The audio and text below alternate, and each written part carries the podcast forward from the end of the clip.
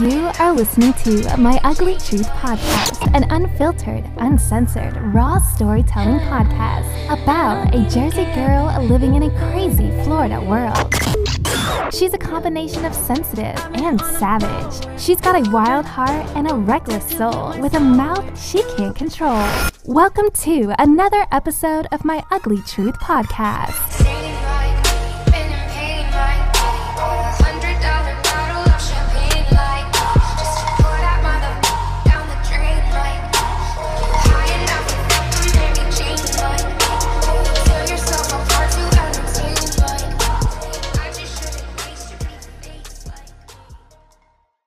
I'm Dr. Tracy Thomas, and I'm the world's leading expert on emotional strength training. Welcome.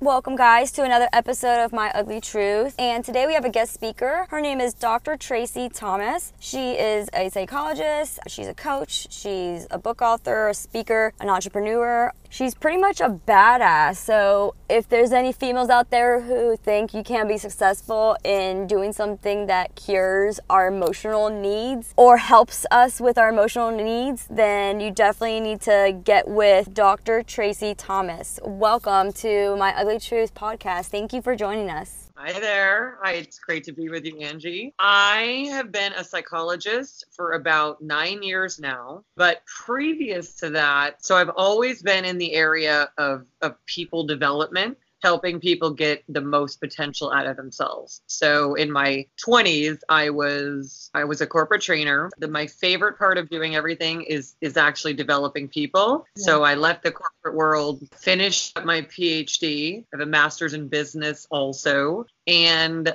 I just wanted to spend the rest of my life helping people with their emotional challenges in order for people to be able to live the most productive life and get the most potential out of their life. awesome. From what I've been learning a lot, I've been really into like uh, reprogramming, you know, your brain to like reprogram your thoughts, and that seems to be like the hardest thing for me. Is that common? It really is because you got to think about this. You've got years and years where people have been on autopilot. Mhm. right? They were more so in our culture. We are raised to be people who are in a reactive state. So we're always reacting and having tension about everything. And a lot of our behaviors in life and our emotions are a very reactive process. So when you go to condition yourself to have a new emotional set of auto responses, Right. it's like as if somebody maybe like as if you never ever worked out do a bodybuilding contest and then your body's going to change and your emotional system changes like that too Right. And the other part is that we also have generations of people in our family who have struggled with similar issues and they just keep moving forward. Like, You're changing you, but you're basically disrupting multi generational patterns of struggle and some dysfunctional stuff. So it can really be something when you take it on to grow your highest emotional capacity as a person. Mhm. It's going to take a little bit of effort Okay. Like uh, I don't know if you actually saw that uh, EFT tapping, uh, but I will say that since that episode, I've been in situations where I'm like, I want to flip out on somebody, and I'm trying my best to like,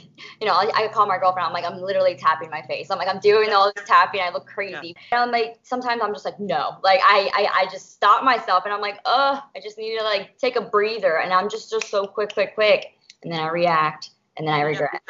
And and what it is really is that the most emotionally sensitive people, which mm-hmm. I have been in my life, which is why I needed to address this at the root cause. okay. Some of us are born with a more sensitive constitution. So from the time we're little, mm-hmm. we experience life with more intensity. Yes. And it's like from the get go. And then that's why, like, different people say there's brothers and sisters in a family. You all experience the same family, but why is it different for each person? Mhm. It's really more about your level of sensitivity. And sensitivity means you're more compassionate and caring and you want deeper, meaningful stuff. But you also experience life in a big, intense, tumultuous kind of way Right. there's much more reactivity in that And that's why I wanted to do something or change it in myself. And I wanted to do something for people like me because when you feel those feelings, Yeah. you know, you want to like cut a bit, right? Yeah, yeah, you, uh, yeah, def- oh my God, I'll just go off on somebody and then I'll be like, that was the wrong person to go off on, and then I regret it. But I, I would say I agree with you. I'm definitely, uh, my mom's very sensitive. I'm very passionate and I'm sensitive too, and everyone sees that as such a negative thing, and I'm like, I just feel big because I have a big heart, but like passionately mad about stuff, things too, and it's not always positive. Though. So that's where it gets hard because everyone sees that as negative. And, uh, you know, having been called sensitive in my life, even by people like my dad in my life, it was very judgmental. But the thing with us sensitive people is we're really here to make the world a more compassionate, loving place. Mm-hmm. We care big time. Like we really care on the highest scales. But other people who don't feel at the level we do, and we're like, why don't you feel this? Like, why aren't you with? Like, why don't you care as much? They can't feel it the exact same way we feel it because their constitution isn't exactly like ours. Right, and then a lot of people think that, oh my God, that person is so needy. They always need, like, they're always asking to feel these things. But it's like, that, and then I can say, I don't know when the last time I felt satisfied in a relationship because I'm always asking for, like, not attention, but like, I guess affirmation. We tend to want more depth because we have more depth. Right. And what is so beneficial to recognize is your emotional sensitivity, how it works, the kinds of things you're sensitive to, the levels of reaction, and recognize and being more curious about other people's and their emotional frameworks. Because otherwise, we experience something a particular way, we don't get it. We tend, sensitive people all the time are going, why doesn't anybody notice this stuff? Why don't they care? Why don't they care? And we tend to feel alone in that. We care more. But in reality, we're gifted with caring more because we're supposed to do more of that caring here and recognize that other people are really stuck in a lot of ways. We're reactive and we need more emotional strength to choose our responses. But then other people are less reactive in some ways and they're not active enough in taking charge of, of the things that they want. You said you just, you already came out with your book. So my book came out earlier in the year. Yeah, it's called The Method, and the subtitle is The Practical Path to Living Your Purpose and Potential. And what that practical path is, is all about understanding the hundreds of emotional reaction patterns that we have, the kinds of sensitivities we have, and being able to be so connected to ourselves that we can watch them, not be led astray by them, but be aware of them and then still make decisions no matter what I'm feeling. What do I want?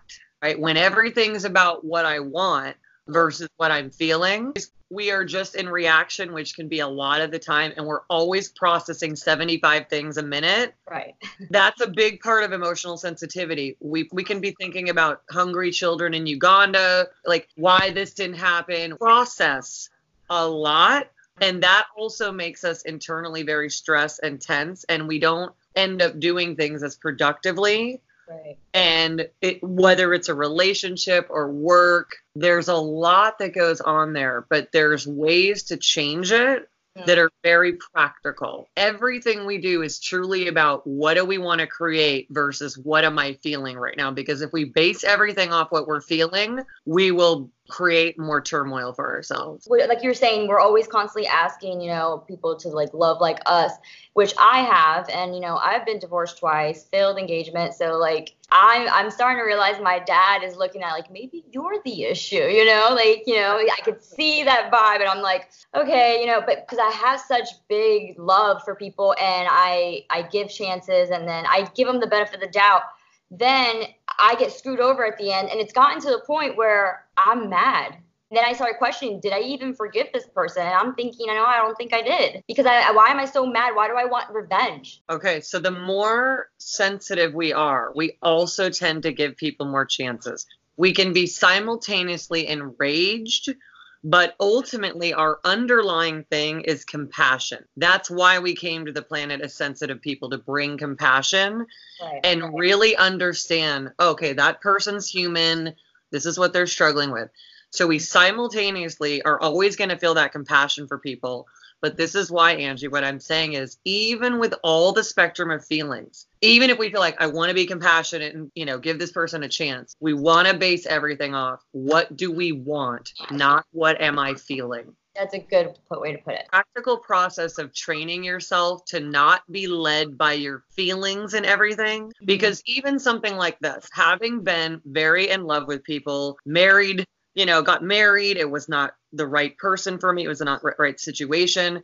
I've had plenty of relationships where I let my feelings dictate everything. Now, why that might seem like, well, of course we do. We can't have that dictate so much that we don't stay with what do I want? Because otherwise, we can be so madly in love, but guess what? That's a reactive process. And then if we only do things from like, I'm in love versus what do I want? If I had been able in my life to like early on to split those two things and say, I really love this person, but here's what I want in life. So, do I, uh, what am I, is this going to fit into here? Because I'm going to want this no matter how much I'm in love with this person. And I was willing to say, okay, I've got these loving feelings, but this is what I want. Then so many people would be led by what they desire versus just by feelings, which overwhelm them and overtake them. Mm-hmm. And you'd still have people that are loving each other, but you'd have more functionality because it would have to be like, well, I love you, but this is what I want. You know, if we're not going to have that, then I already know because I'm more attached to what I want versus just the person I love because that's going to drive me throughout the relationship either way. So that includes like self love, self respect, and all that. And when we're too sensitive and we're always giving, giving, giving, yeah, the self love, I would rather have that person than do self love. And then later I was like, wow. When I got married, we actually went to the Catholic counseling that you do before getting married, and we loved each other very much. But right in that process was a bunch of things that showed us that we didn't even want most of the same things in life. But we were best friends and we loved each other. So we ignored that rather than saying, I love you and this is truly who you are. And those things, ultimately, even if you can morph yourself for another person, your true desires are always going to be sitting there and you're going to try to get them and Right. make another person fulfill that. So if we if we can be better at saying, okay, I have these loving feelings, but mm-hmm. this is the life I want to create, then we will only connect up and go forth with people that fit with what we want to create. With your experiences, you said you've been divorced before. How old were you when you first got married? I was married at 21 years old the first time, and the second time I was married at 27. No, by the time I was divorced, I was like 30, 31. Both times it was slightly different. First person had a lot more emotional problems mm-hmm. that were very, very destructive. Okay. And I loved him so much. He was my high school sweetheart. And I saw his heart and his true nature. So I kept staying with that because I felt like my love could help him love himself. This is what happens young people are not taught to truly look at who they are and what they want. If you were, we would do more of just fall, we do less of just falling in love and more of aligning ourselves with people that want to create the kind of life that we want including the kind of relationship that we want. I had done that, I'd have been like, okay, I love him, but this is the life I'm wanting, and this is the life he's wanting. And I would, the second time, even when it was all there in the Catholic Church on the paper saying, you want this, I want this, we loved each other so much, we went forward with it. And at the end of the day, when we realized those exact issues were the same issues we were having, just kind of very diplomatically and politely said, I love you very much, and this is the life that I want. And he said, This is the life that I want. And that was a huge breakthrough because it was the first time in my life I thought, okay, got to be honest about what I want and need. And if this person isn't on that program and vice versa, then we're just going to be in a constant struggle with each other. And there's no way anybody wants to sign up for that. So where'd you go from there at 30, 31? I lived in New York at the time and I was really excited to just date, get to know a lot of people, and really test out my sense of how I could be more emotionally adult in these relationships. I had a few really cool relationships somewhere around 10, like 10 months to a year. And even when I was dating more of the right people that were more like that, my sensitivity was showing up again Mm. and I had everything I wanted. but I was so sensitive that I was scared because I got everything I wanted. right? Yeah. I begin to sabotage that a bit as well because if my if my boyfriend, one of my boyfriends was this doctor, Alan, and if he wasn't calling me at a certain point in night, I'm dialing into the OR. He's a surgeon. You know, is Alan done yet? I was not able to to manage my emotions in the process. Mm-hmm. So I was able to see more that how critical that is no matter what relationship I go into. I must be able to manage my emotions so that I don't do dysfunctional things like that, which then made him feel really overwhelmed and like maybe we shouldn't go forward together. I'm glad you brought that up because I've actually noticed that too. But I, because I have abandonment issues for sure. But I've gotten to the point where if my friend's not texting me back in two, three hours, I'm thinking she's mad. How do you reprogram that? Because it just makes you look so insecure, so needy. And it's not, it's just like something that I have issues with because of experience. So, emotional sensitivity has so many ways that it plays out. And one of them is that sensitive people do all kinds of thinking about what other people are thinking about them. So, we process so much that instead of being like, I'm going to be in my own body, in my own self, in my own intentions, we're thinking, you know, oh, so and so doesn't care about me. So we, we are thinking for everybody, mm-hmm. right? Like if we get invited to a party, we already start experiencing it before we go. Yeah. Right? We're already there. And other people are not as sensitive and they're like, oh, I'm going to a party next week. That's all they think. Sensitive people process a lot because we want things to be good. And so change that again is let me notice myself. I'm amping up. I'm thinking that these other people are thinking this. And I want to go not from my feelings, I want to go from my intentions. So if I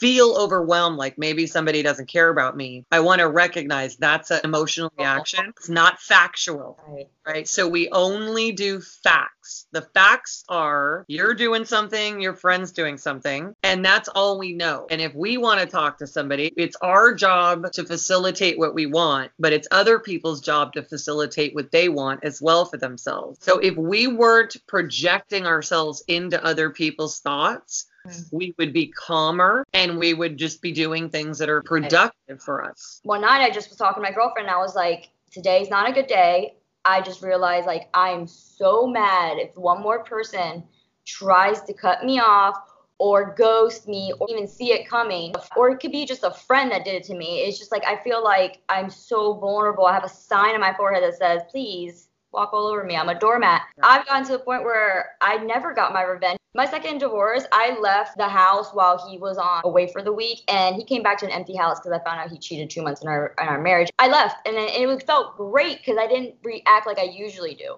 And I've gotten like that. I didn't react crazy when people hurt me, but now I'm just like, why am I not? Why? These people deserve to feel how I'm feeling because I'm the only one hurting. And I'm like, after a couple of times, I'm like, okay, enough is enough. Okay. So, what we want to notice as well is that our level of sensitivity is dysfunctional for us, wholeheartedly dysfunctional. It's that when it's not balanced with the emotional strength to say, this is what I'm feeling, but this is what I'm going to do, we can then have relationships with other people who have dysfunctional emotional patterns too, right? What we want to be able to see is not just the person and what they're doing, but what is their emotional stuff that's going on. It doesn't mean you have to give a pass on everything, but it means if you're able to recognize your own emotional patterns and where they're not productive, then we want to be able to see that for other people and separate them from the self sabotaging stuff that they do that ends up hurting. We end up hurting each other. Mm-hmm. Right? The other part about emotional sensitivity is that we have the ability to keep reprocessing and reprocessing. That can be changed by every time you start to feel a painful feeling, you disrupt it and you say, What do I want to create? Right? If I if I don't keep reprocessing the pain, then you say, Okay, this feels shitty. What do I want to create? What do I want to do next in life? What do I want to do for myself? Because we're projecting ourselves into other people's stuff. Okay, if somebody did some jacked up behavior, let's look at what must be going on with them emotionally for them to do such negative stuff. For example, I one episode, my ex fiance, he just left, went up north, didn't say a word. And I'm just like, how? I mean, we had a wedding planning. How does somebody who's been with somebody for five years planning a wedding just up and go? And I just can't to this day, but I can't understand it. How can someone just up and go? There's a lot of sensitivity out there, and a lot of times sensitive people get with sensitive people. But there are people that are so sensitive that they're totally conflict avoidant. They don't want to go through the process of processing a conversation, working through it because they don't have the emotional capacity mm-hmm. to do that very well. To do the things that would be more honorable and dignified. The more sensitive you are, you don't want to have dynamics that feel overwhelming to you. So people will avoid that. They'll do all kinds of weird things to avoid feeling what they're feeling and and sharing it with another person and maybe feeling overwhelmed by that conversation what i recognize is if somebody's got to avoid something it means they don't feel they have the emotional ability to deal with it So does that catch up to them eventually? does because it's ne- it's never going to be productive if you can't face head on the Yeah. stuff in your life which is why i help people emotionally strengthen themselves to be able to do that Where's the balance in that? there are people who also emotionally capable enough Mhm. to handle another emotionally sensitive person. They fall in love with our caring, with our compassion and our understanding and our desire for things to be extra freaking awesome. And giving, yeah. People that that's like an such an attraction. But then if you're in a relationship and there's a lot of emotional sensitivity, it can be totally overwhelming for other people as well. And when there's two people that are kind of emotionally sensitive, even if it's different ways, that makes a lot of dramatic and suffering dynamics and confusion. And so in, this is why I also changed this in myself because I didn't want to be so sensitive in relationships that it made someone else totally uncomfortable. Right, right. No, I totally agree with that. So after you dated the doctor and you started doing the self sabotage, what happened? you know, I was watching myself the whole time. I've always been very self-observant, Mhm. and I saw myself. I can remember uh, I dated another guy after that. This very was very much in love with him, very attracted to him. He's a this was in Manhattan, so there was a lot of games that people play in dating, and so he we would have a great night, great date, and then he'd wait like three days to, to touch base with me. During that time, I would get uncomfortable because I was thinking, what's he thinking? What's it? So I would want to control the situation because when you're sensitive, you just, you want to make everything comfortable for you. That made him uncomfortable. But I watched myself be so overly un- overwhelmed with it.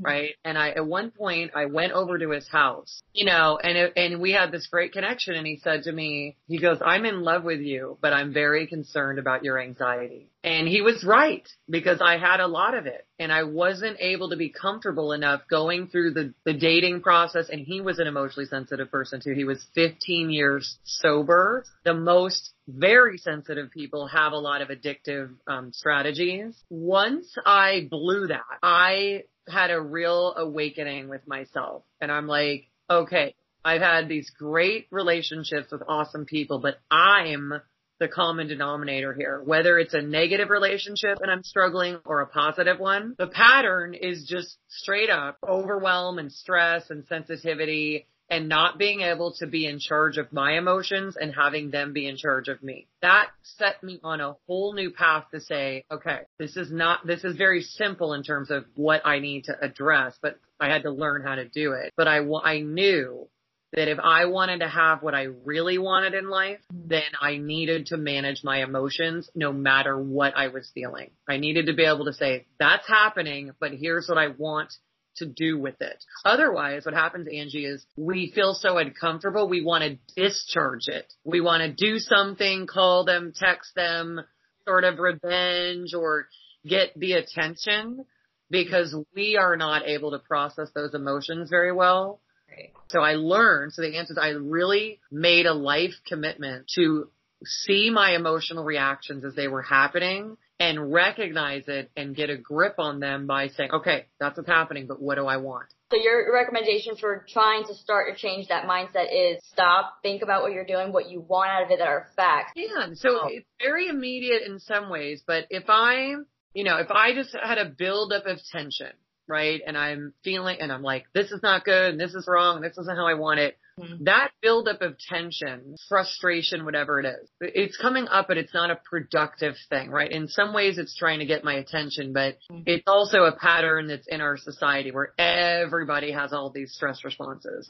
So yes, so even if it's extremely overwhelming, the sooner we catch it, the better. So I like to have people really pay attention to themselves Right. Notice this is building, interrupt it, and it's true. It's like, what do I want right now? What do I want it? What do I intend? Either now or over the long haul. This is how I'm feeling. Say I was frustrated with my husband, but this is what I'm wanting. So how am I going to conduct myself with him to get the outcome? Because if I just start being frustrated with him, I'm not going to get the outcome. Over time, ev- imagine all these years you've been in reaction and then doing things. When Mhm. you notice that's happening and then you go, what do I intend? I want this, I want that, I want that. That's what I want to create. You do that over and over. Hundreds of times. It's like doing sit-ups or something. It's like you, you get in shape. Yeah, you get conditioned for it. The same way you got conditioned in these reactions, you become conditioned for productive responses. Then you start to notice, and this is what my clients always report to me, they start to notice like, wow,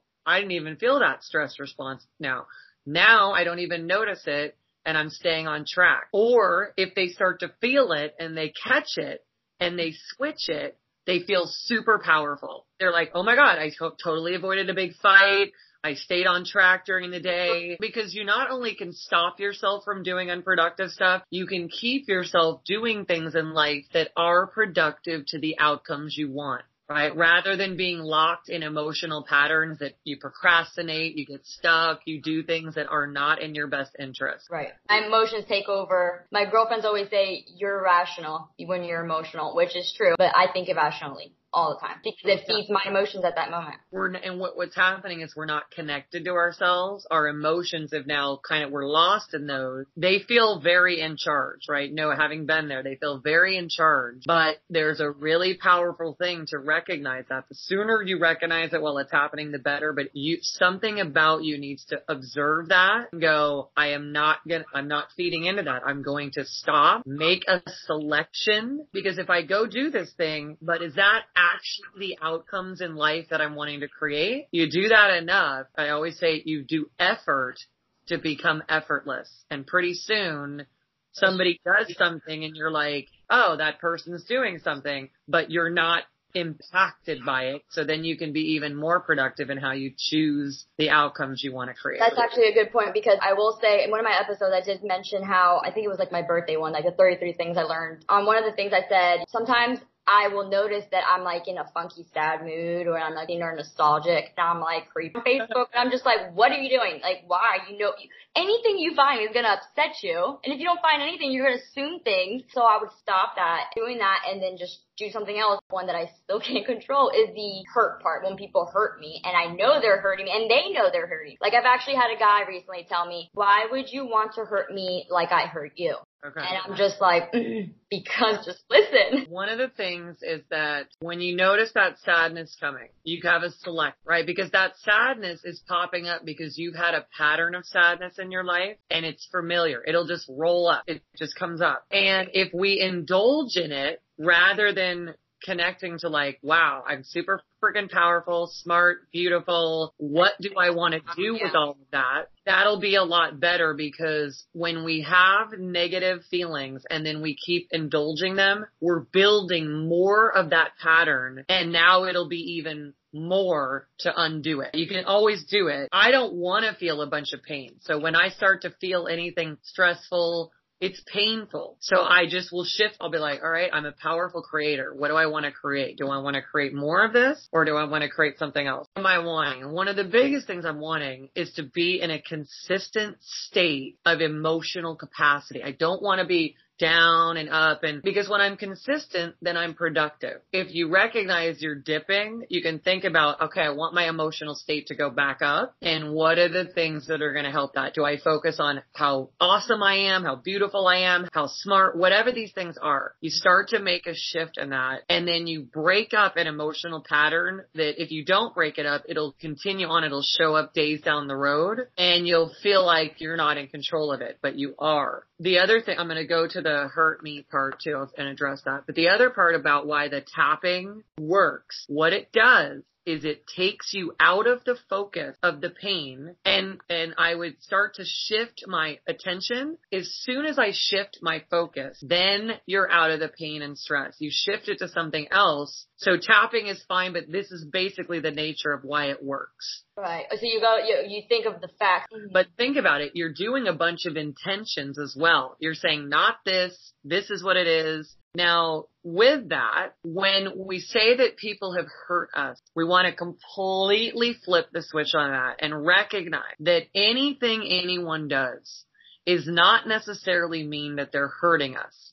We want to know that our interpretations of everything is what hurts us. And the more sensitive we are, we interpret like you're the villain, I'm the victim. The more sensitive we are, we think everybody's the villain and we're the victim in the situation. Rather than a big change that I made was to recognize, well, that person's having a bunch of emotional patterns happen. And granted, do I want to have that in my life?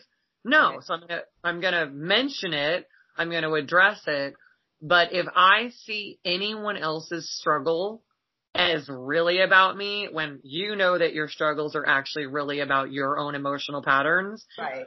we will then be hurt and then we will reprocess that hurt. You acted this way. Say you cheated on me. Well, I'm not down for that, but the reality is you're not even in charge of your emotions. So that's why you did that because you were following some impulse rather than what you wanted for our relationship. That's about that person's emotional impulses. They're not thinking through what is this going to create in my life. They're just following a feeling. And that's my whole point, Angie, is when people just follow the feeling, even if this feeling, sexual attraction, whatever it is. So when we notice that that's what's going on with other people too, it doesn't mean we keep signing up for it necessarily, but we don't need to personalize it. Then we're going to build an identity of worthlessness, which is also part of being sensitive. Going to carry that identity into everything that we do in every next experience. Like I feel sometimes like I have this sign on my forehead, which is, but it's a vibe that people are picking up.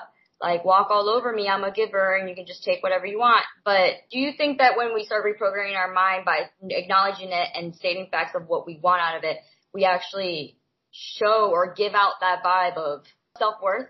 Well, your emotional capacity is higher, so then you'll draw into your life people with a higher emotional capacity as well. So that's a big part of my story of what I realized that everything that was happening in my relationships with other people was no more than a function of what my relationship with myself was. I had it one of my boyfriends in New York was a really chronic liar and he was cheating on me. I knew that but but I was madly in love with him. So what did I do? I kept treating myself badly by staying with him just because I had feelings. Feelings can also be selected and they all can also be deselected by the way. And so like I, I looked at one day I was on a conference call at work. I was at work training people. I didn't want to be in this company. It'd been years. I was like, I, I have a great job. I love what I do, but I wanted, basically I wanted to shift into this full-time career. So I heard myself lying on this conference call and I'm like, wow, you are giving a performance. You're basically acting like you care about this, even though you care about the people. You don't really care about all these products and everything. So I realized in that moment, well, no wonder my boyfriend's lying to me.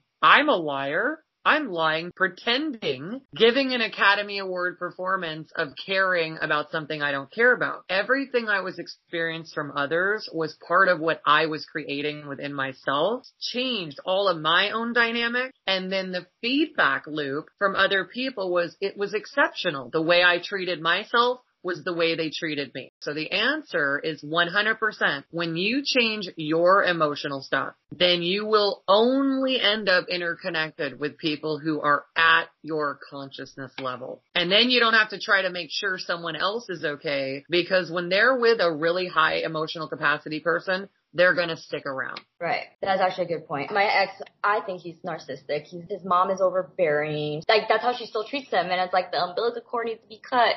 But she offered him money to come back home. She trained him to be a manipulator. He's sensitive and his relationship pattern is gonna look like the pattern with his mom.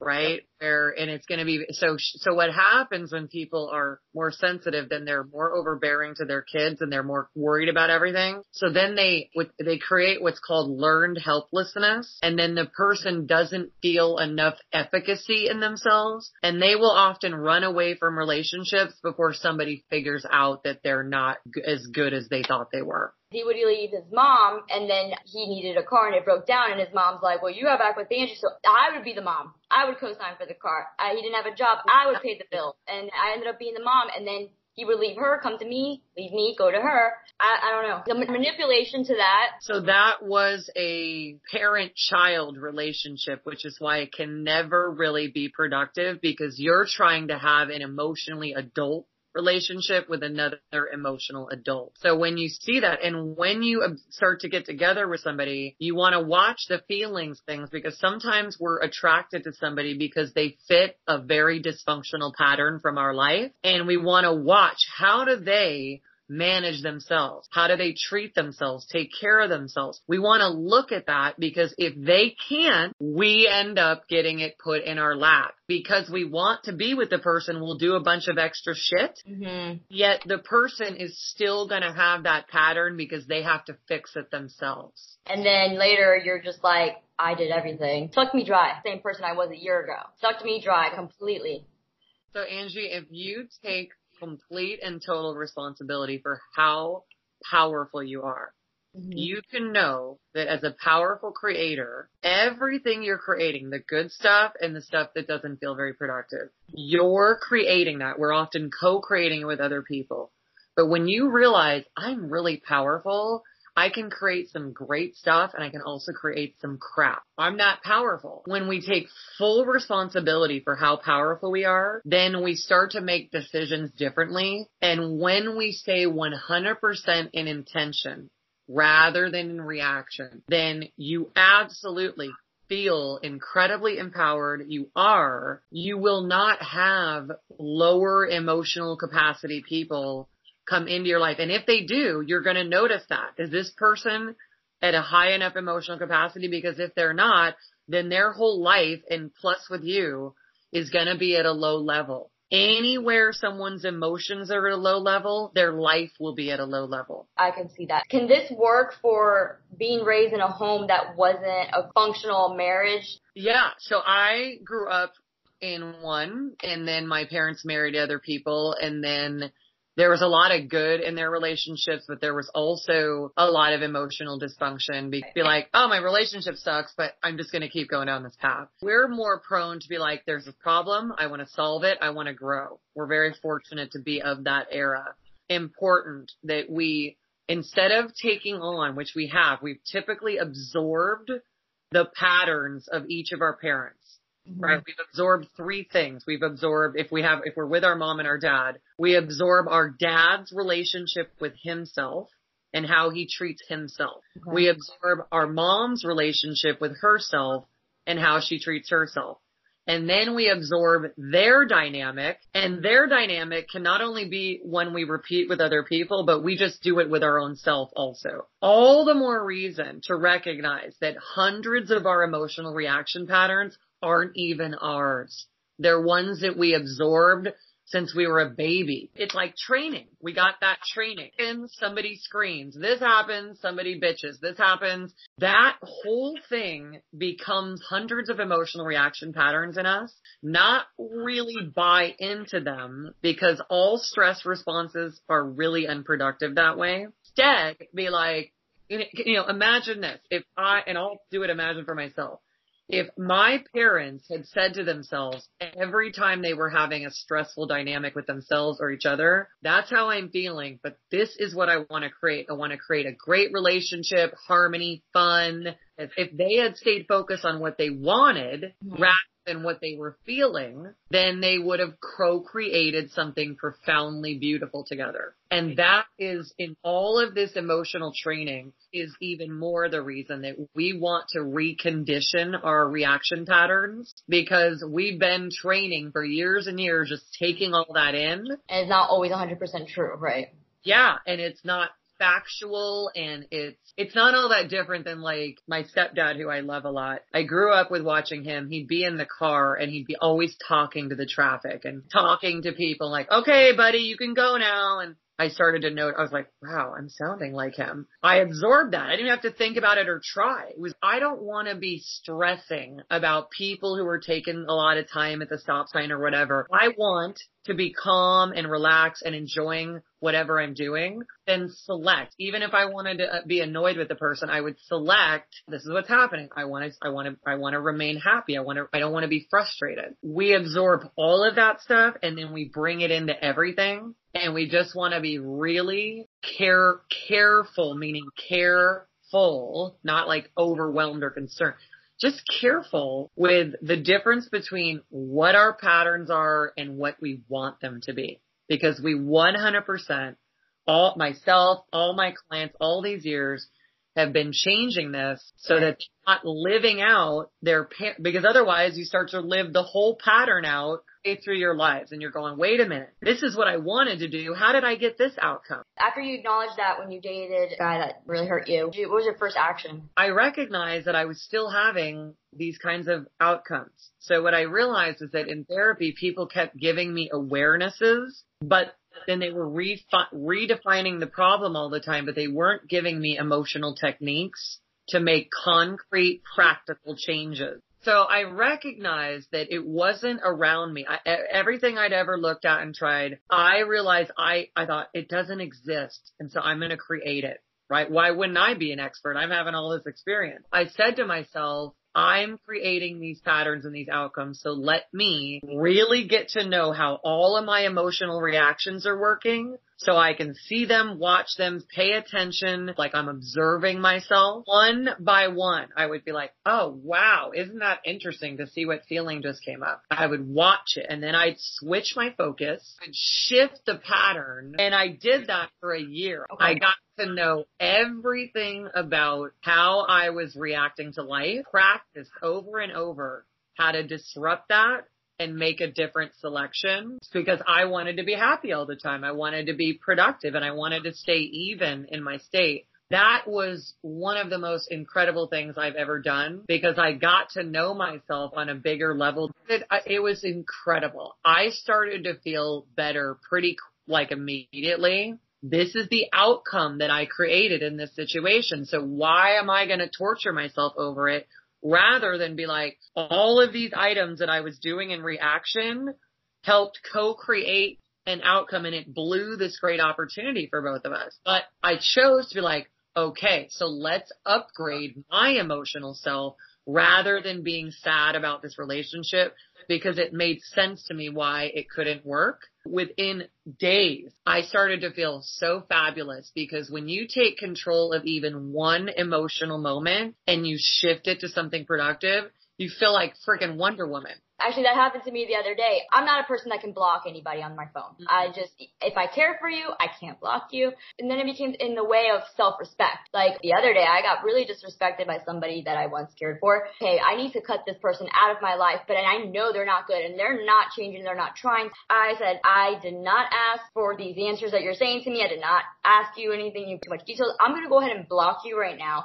I blocked it and I just like felt great because I didn't feel the urge like, oh my god, let me unblock this person. And I felt good about it, but it's like now I'm like starting to learn to respect myself more and not let my emotions get involved of that. You'll notice the track of it. It might have even been reaching out, set you up to re-experience something we don't want to do things that are like, I'm going to reach out to this person without realizing what's my intention. Is my intention to, to maybe get something out of them that I can't get? So when I know what my intention is, I'll catch it and go, oh, well, that's not very productive. So let me see. Should I interact. And I will admit, and I don't think a lot of people can admit this, but I will admit that sometimes it's a power struggle. It's more about like, I want to see if they care. and it's not productive at all, but it's going to feed my ego And it, then when it doesn't, I'm more down. So this is the way that you're creating something that you already feel about yourself and you're getting other people to say it about you versus I 100% know that no matter what I've ever experienced that I'm I'm powerful, all of these things. We have to believe it because ultimately otherwise we're trying to outsource it from other people and they will not necessarily give us any more of the feedback that we won't give ourselves. Everyone said that it was like you can't base on other people for you to feel good about yourself. I agree. if you don't feel good about yourself, they may reflect that back to you and you'll think it's them, but Yeah. you're getting Uh-huh. reflected back to you how you feel about yourself. The simpler form of all of this is to say, all right, I'm realizing that I want some affirmation and feedback and I'm trying to outsource it to somebody else. So I'm going to give it to myself. I'm going to connect in and I'm going to realize all of these amazing things I've done in my life, how loving and caring, accepting, and we don't go into the negative shit. There's, that's not who we are. That's Right. our emotional problems. That's not who we are. If I need someone else to affirm me all the time, then I'm giving them a job I won't even do myself. And mm-hmm. that's fair. Really powerful statement. Yeah, it's really true. So this was part of my relationship with myself where I was like, let me give myself the kind of relationship that I would want someone else to give me. Let me treat myself well, compliment myself. Let me treat myself the way I want another person to treat me. That will hold this vibe. So they, they wouldn't even think to do something negative to me because my vibe is so high because they would feel good around me Right. Right? Because the more I feel good within myself, other people just feel like, hey, I want to be around you. That's awesome. Too, I was looking at this this week and I was doing a, um, a women's retreat this weekend. This woman was saying to me, she goes, oh yeah, I think I'm shifting out of my negative self-talk. And I said to her quite right, front bluntly, I said, did you ever really believe these negative things about yourself? Or was that just a self-manipulation? And she stopped. She was really stunned she goes, wow, no one's ever asked me that. In reality, I never believed I was a bad person. I never believed any of this stuff. But I said to her, what you were doing is you were indulging in these negative beliefs about you that underlying you know are not true. Right. That's like being raised by a manipulating parent and then you become manipulated and then I actually dated a manipulator and I learned those techniques from being manipulated. You end up self manipulating and when you grow a really strong connection to yourself, you can just amusingly catch yourself self manipulating and say, all right, Tracy, no, this is what you're wanting. Mm-hmm. because you're going to be more honest with yourself. Otherwise, because the world right now is full of people feeling less than, low self-esteem, thinking they're not worthy, not valuable. And I would say to any of those people, when you dig in, do you really believe these negative things about yourself or can you not see you won't do that self-manipulating thing that other people are doing when they say that shit about you? It's totally untrue. With the whole anger side, I get upset and I'm just like, I just want them to feel how I feel. And then I just think about, it, I'm like, well, I'm not going to get the reaction I want from them, but when I show them a hundred percent, because I feel like a failure after I'm like regretting what I said and regretting what I did. And it's just like, how do you get better, I guess, about that? Because I'm never going to get the apology I never got. what it is is that when we're really hurt by other people, we mm-hmm. want to recognize question one, have I ever done that to myself? Have I lied to myself?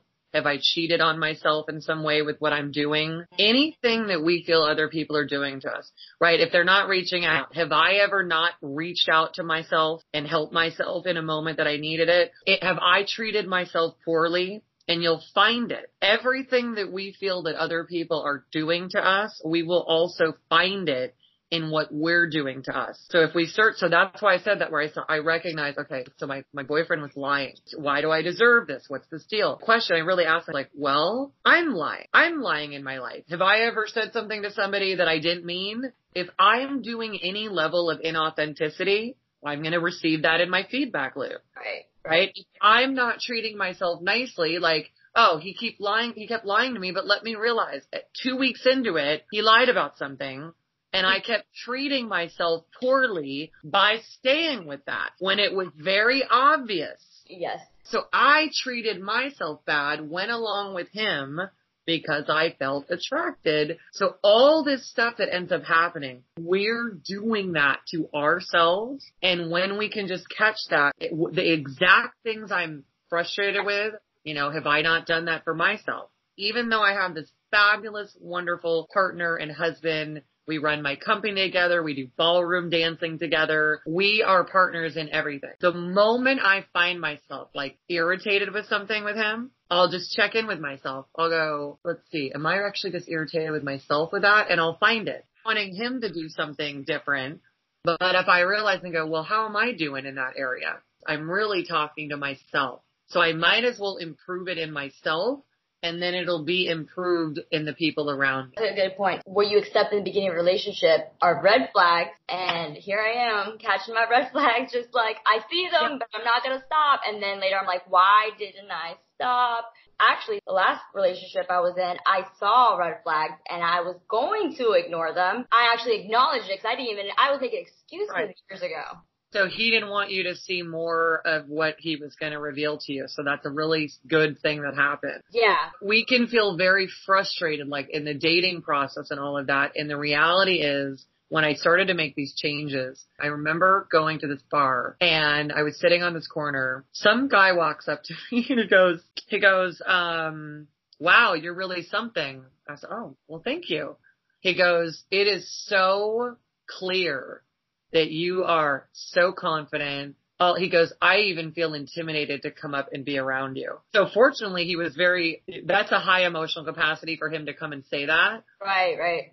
because I was sitting there in a space of a lot of self appreciation. So I don't want to be intimidating the lesser emotional capacity people. I don't want them to come up and hit on me. They wouldn't have the, the balls to do it. Yeah. It, it screens them out to know that I'm on a, a higher level. When I say that, I don't mean I'm better. I mean my emotional level. You have your days where you're like, I mean, you're mm-hmm. obviously we're not perfect. It's been a long time because I started looking at this stuff in my 20s, really studying myself. Every year has just gotten better and better in that way of just growing because when you do so well in your own self, it makes you want, okay, what's the next level? And what's the next level? How much more can, can I be? So after creating really the life of my dream, I I have a company that really is basically what I'd love to do. So I don't work, right? I get to share things that are true to my heart and help people, right? And I call that a job. Where things can get stressful and call my attention to grow more is because I'm always growing as a person. So when I add new pieces of growth in, there's a new moment to the, to raise your capacity to be able to do even more.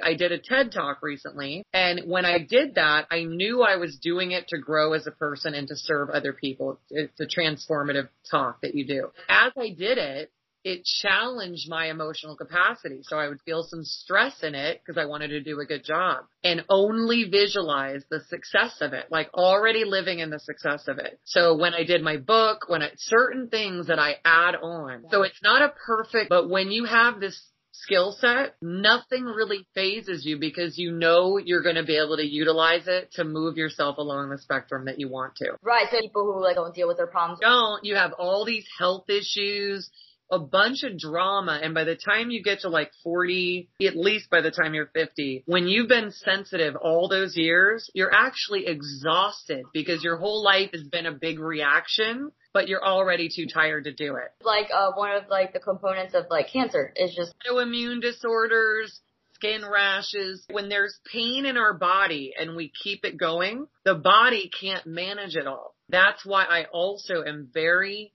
caring about myself because I don't want to create pathology in my body because I'm indulging in negative, unproductive emotions. And I don't want to be tired. Every time I choose a good intention, I'm getting more energy rather than those emotions, those other emotions drain me. And I don't want to spend the second awesome half of my life being exhausted, emotional exhaustion. And then the body follows the emotions. So if you want to change your whole longevity and your quality of life, thing out of the unproductive emotions into productive intentions will change the entire trajectory of your life, your health, and you can spend the rest of your life doing the things you really want to do rather than being like, oh, I'm tired. right.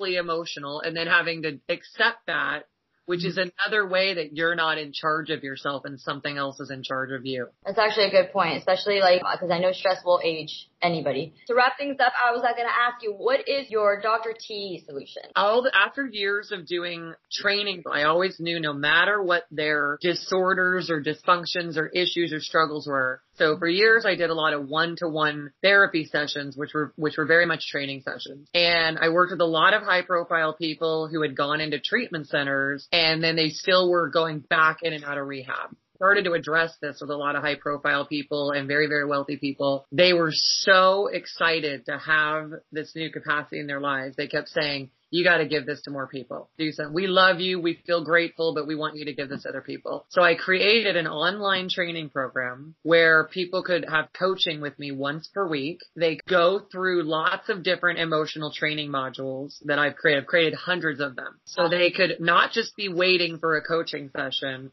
but they could be in session as many hours a week as they want in order to grow that capacity. Whether it's frustration, impatience, rage, revenge, regret, hmm. every emotional dynamic has a nuance to it. So I've recorded hundreds and hundreds of hours on all emotional processes that are going on, put techniques in there to fix it, like real practical techniques. So by the time I'm in a coaching session with somebody, they've been training and training. And so throughout the six month process that they do, they've been training on all of this. So instead of waiting for 15 years to do one therapy session a week, it's going to take forever. This is like, you're going to get this You do emotion. at 2 a.m. when you're stressing about something. People, you have it in the car, they have it in the shower, they're, and they're growing all these emotional techniques. So I'm really, really happy that for every emotional issue, I've created a solution and every week I add a new training. Okay. And so the Dr. T Solution program is where people can make emotional training like a part of their life, like going to the gym. And where do you go for that? So you go to the drtsolution.com and it'll tell you all about what's in the program. It'll uh, do an overview of emotional sensitivity and it like a, it'll test you for whether you're emotionally sensitive or not. The solution available. That's awesome. And that you can just join anytime. You can Not join anytime. You just jump in, get going. There's a whole, you know, welcome process to get people integrated into the training. And there's also a Facebook group for all the people that are doing the training as well. They love to be with each other because they're on a whole new emotional capacity and they like having a community of people that are also doing that. It's really smart because then you're in the same vibe you're trying to get. That's Yeah. a- so. Can you actually get your book on your website as well? So it's on my website called drtracyinc.com. D R T R A C Y I N C dot com. If you click book, then the book is there. There's also videos and a lot of stuff explaining about what's in the book so people can watch those and, and then buy the book from there. Are you doing any book tours? I'm going to do a book tour in the fall Okay. that we're planning now, fall into winter. We're organizing all the different bookstores and stuff that I'm going to go to, and it's also on the East Coast and all of that. So on the website. One other thing is that for if people want to also get a taste of this, they can come into my free Facebook group called The Art of Self Control. You can just look it up just like that, which has thousands of people in there all caring about their self control. And then I've got free videos in there as well. Wow. Like, uh, and how long ago did you start the Solution Program? That has been, it's about three and a half years. Wow. I mean, there's a library. There's got to be a lot of time. And it's, re- Wow. it's just really great. I don't want people to have to go to 18 different providers. I wanted it for what I would have wanted. I want a one-stop solution, whether it's bipolar or ADHD or depression or anxiety or any number of things, relationship issues, eating issues, you know, addiction issues. I wanted one place that people could address their emotional, emotional stuff mm-hmm. and have all of the solutions that they needed in one place.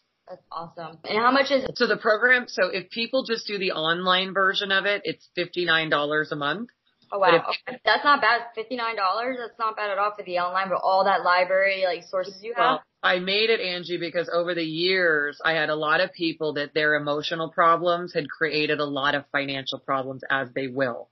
Right? Emotional, pro- financial problems are not financial problems. They're emotional problems, right? Is that people are making unproductive, non-intentional choices. I realized over years of bringing people into my fuller program, the full service program, Mhm. that there was lots of people that had, their emotions had taken them down financially. So I created something so no one would be left out. And even if they didn't have the live coaching every week, Right. I do a monthly call with these people. And so people can be in those trainings, do as many of them as they want. And then they come on to one monthly live coaching session with me for $59. So, are you on social media, and what social medias do you have? I'm on Twitter. I'm on Facebook, Dr. Tracy Thomas on Facebook, and Dr. Tracy Inc. on Twitter. Dr. Tracy Inc. on Instagram too. Okay. I just want to say, Angie, it's been amazing talking to you. I think what you're doing is an incredible service to humanity. Thank you.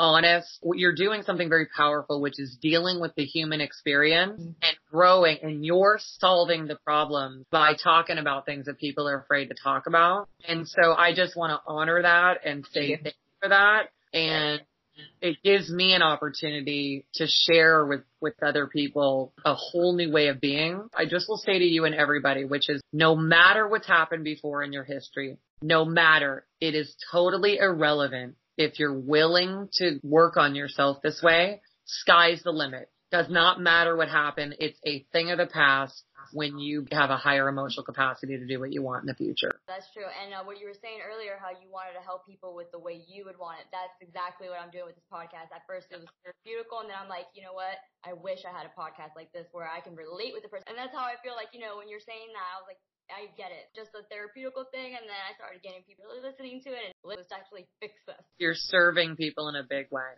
You said that us sensitive people have a gift, and we are meant to bring compassion into the world and help other people. Exactly. You got it. Let's stay in touch. Thank you, Tracy. You're talented. You're cool as shit. You're down to earth. I'm so happy I came across you, and I hope one day I can be just as successful as you are by helping others. And of course, we'll definitely keep in touch. Thank you again. I don't even care. You are listening to My Ugly Truth Podcast, an unfiltered, uncensored, raw storytelling podcast about a Jersey girl living in a crazy Florida world.